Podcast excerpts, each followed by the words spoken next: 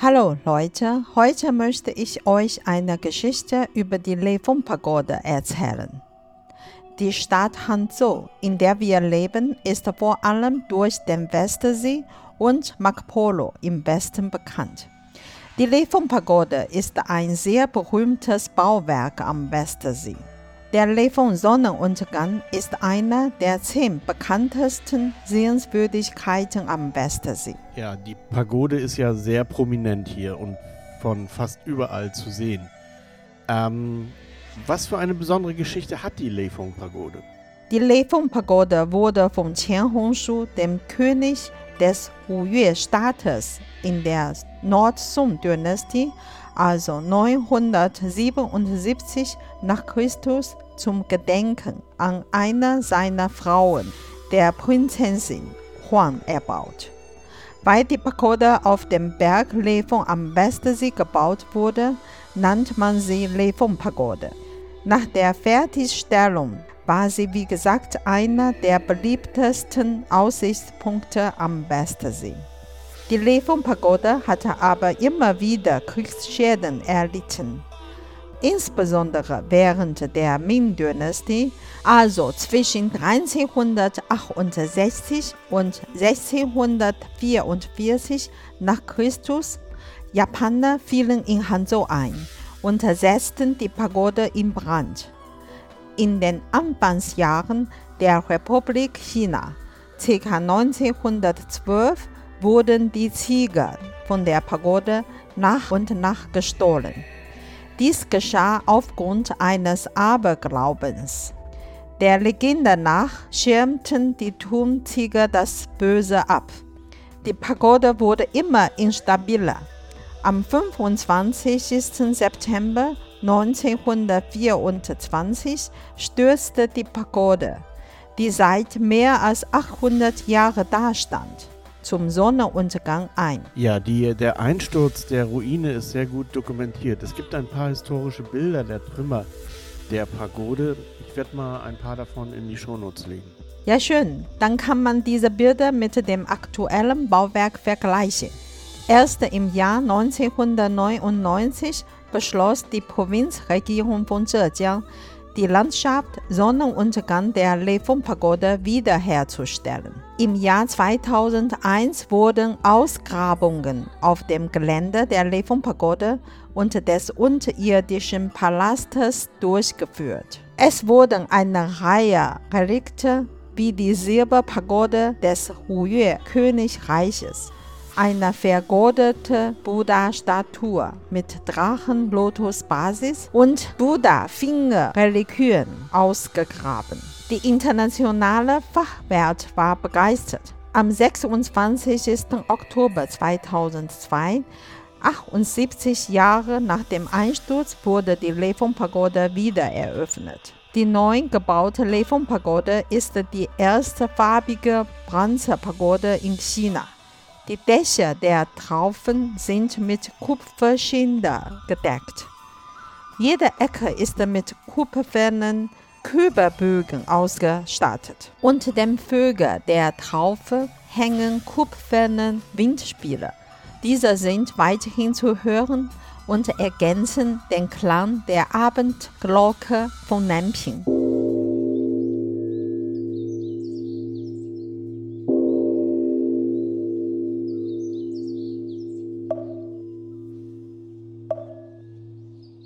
Der Begriff Nanping Abendglocke bezieht sich auf die Glocke, die am Abend im Jingzi-Tempel am Südufer des Westsees geläutet wird. Der Tempel befindet sich am Fuße des Nanping-Berges, daher sein Name. Die Glocke ist sehr klar und zieht viele Touristen an.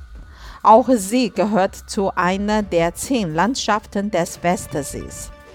Im Untergeschoss des neuen Leifeng-Turms wird die Legende der weißen Schlange in sechs Wandfresken dargestellt.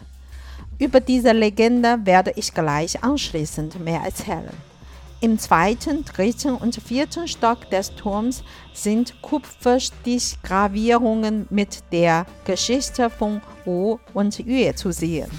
Ebenso gemalt Wandbilder der aktuellen zehn Ansichten des Westsees. Genau, und im Keller, also unter der Pagode, befinden sich die Reste der alten Pagode und einige Artefakte, die bei den Ausgrabungen gefunden wurden.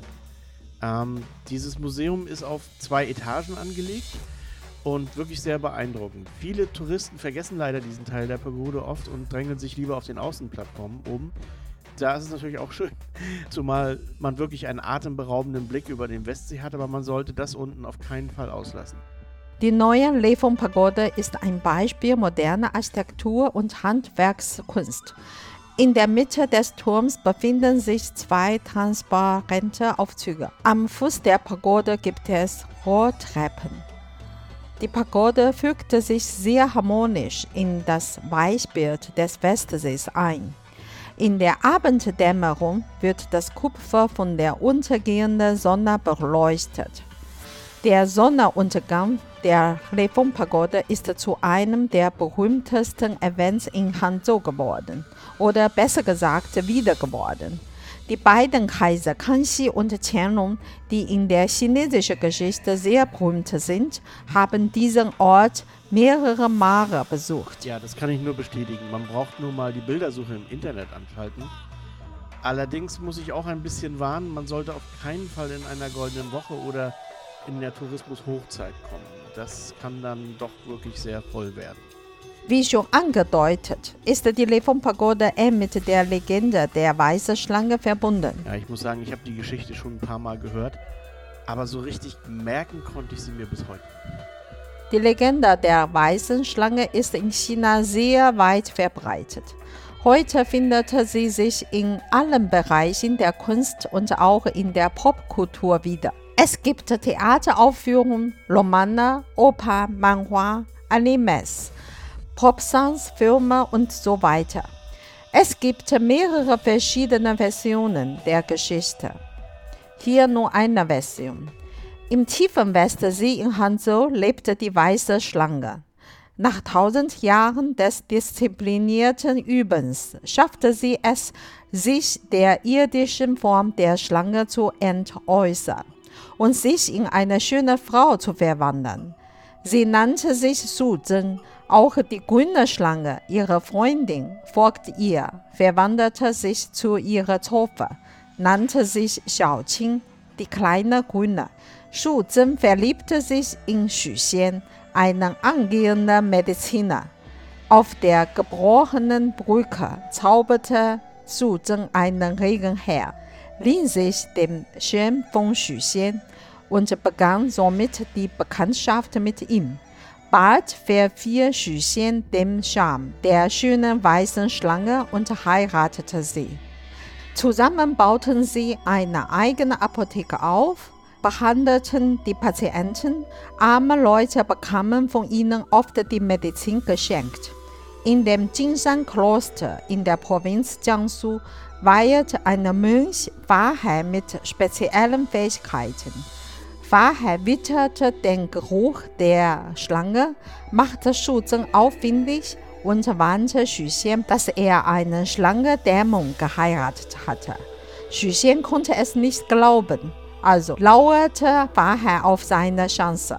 Die Chance kam am Drachenbootfest, an dem viele Familien zum Feier Schnaps tranken. Fahrhai wies Xu Xian an, Shu Zhen diesen Trank anzubieten. Wohl wissend, dass die Schlange es nicht vertrug, es kam wie erwartet, Su Zhen wurde betrunken und wandert sich zurück zu einer großen weißen Schlange, bei deren Anblick Xu Xian zu Tode erschrak. Als Zhen wieder nüchtern wurde, fand sie Xu Xians Leiche vor sich.